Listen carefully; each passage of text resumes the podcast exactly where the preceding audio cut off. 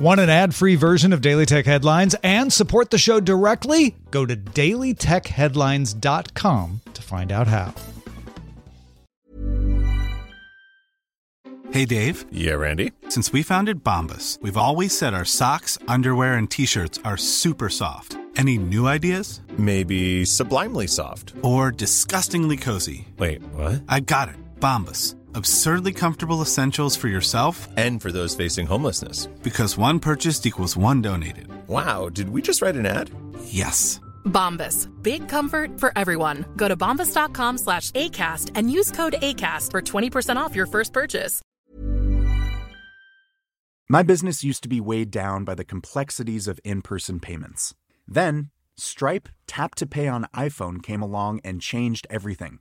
With Stripe, I streamline my payment process effortlessly. No more juggling different methods, just a simple tap on my iPhone, and transactions are complete. What's truly remarkable is how Stripe caters to all my customers' preferences. Whether they're using cards, Apple Pay, or other digital wallets, Stripe ensures a smooth checkout experience every time.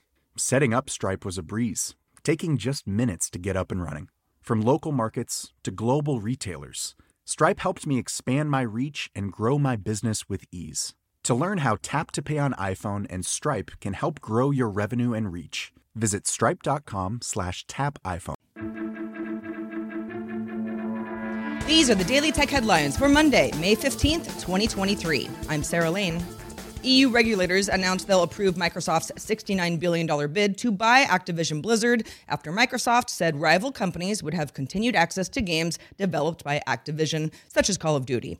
The deal is nowhere near being a sure thing, though, since the US's Federal Trade Commission and Britain's Competition and Markets Authority have both moved to block the acquisition in recent months on the grounds that it would hinder competition, particularly in cloud gaming. Microsoft is fighting both of those actions.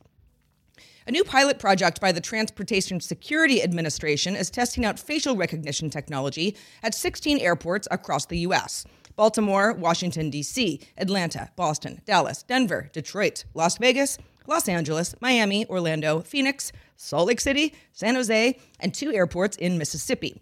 A traveler scans their driver's license or passport, then a camera on a tablet sized screen takes their photos to compare it to their ID. A TSA officer is present to sign off on the screening.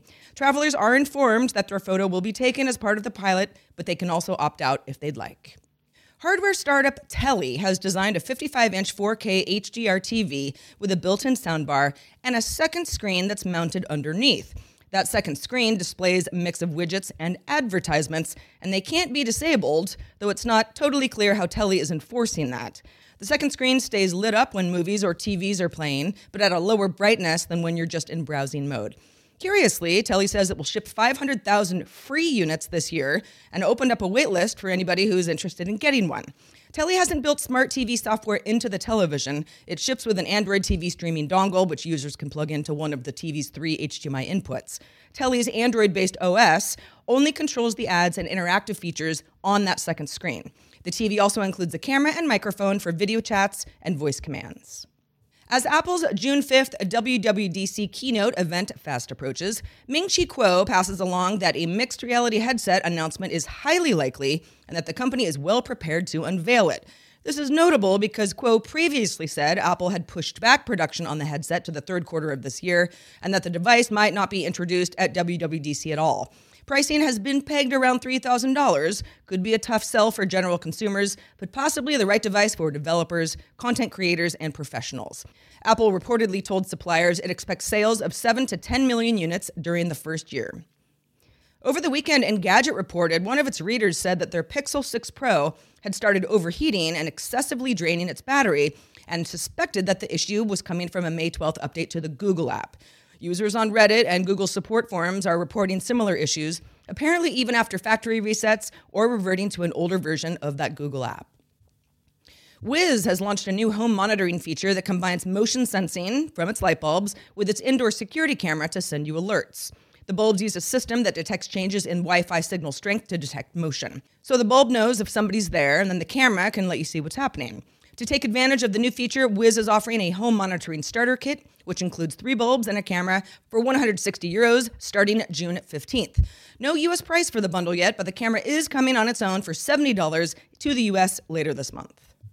The Legend of Zelda Tears of the Kingdom is quite popular in the UK. It recorded the largest physical game launch of the year in the UK so far, with the best week one physical sales of any Zelda game in UK's history. Hogwarts Legacy was the previous number one game and is now in second place, with Star Wars Jedi Survivor in third. Adult communities often want to allow legal but also adult images on Reddit, things that aren't safe for work. In the past, you could host images on Imgur, but with Imgur tightening restrictions against adult content, Reddit is stepping up to the plate. If a community is set as 18 or over, it can now allow NSFW images to be uploaded from the desktop directly to Reddit, although this feature has already been available on mobile. And finally, privacy focused browser Brave announced a new forgetful browsing feature that prevents sites from keeping track of you each time you visit that site. Forgetful browsing mode will clear cookies on your chosen sites, plus data and local storage, and the cache when you close that tab, so you aren't re identified the next time you visit the same site. Brave browser users can turn on forgetful browsing in their settings menu, with the default being global, unless they specify a specific list of sites. For more discussion of the tech news of the day, subscribe to dailytechnewsshow.com. You can find show notes and links to all headlines there as well. I'm Sarah Lane, and thank you for listening, and we'll talk to you next time.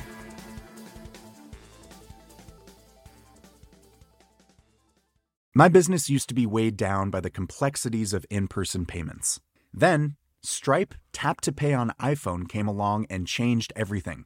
With Stripe, I streamlined my payment process effortlessly. No more juggling different methods, just a simple tap on my iPhone, and transactions are complete. What's truly remarkable is how Stripe caters to all my customers' preferences. Whether they're using cards, Apple Pay, or other digital wallets, Stripe ensures a smooth checkout experience every time. Setting up Stripe was a breeze, taking just minutes to get up and running. From local markets to global retailers, Stripe helped me expand my reach and grow my business with ease. To learn how Tap to Pay on iPhone and Stripe can help grow your revenue and reach, visit stripe.com/tapiphone.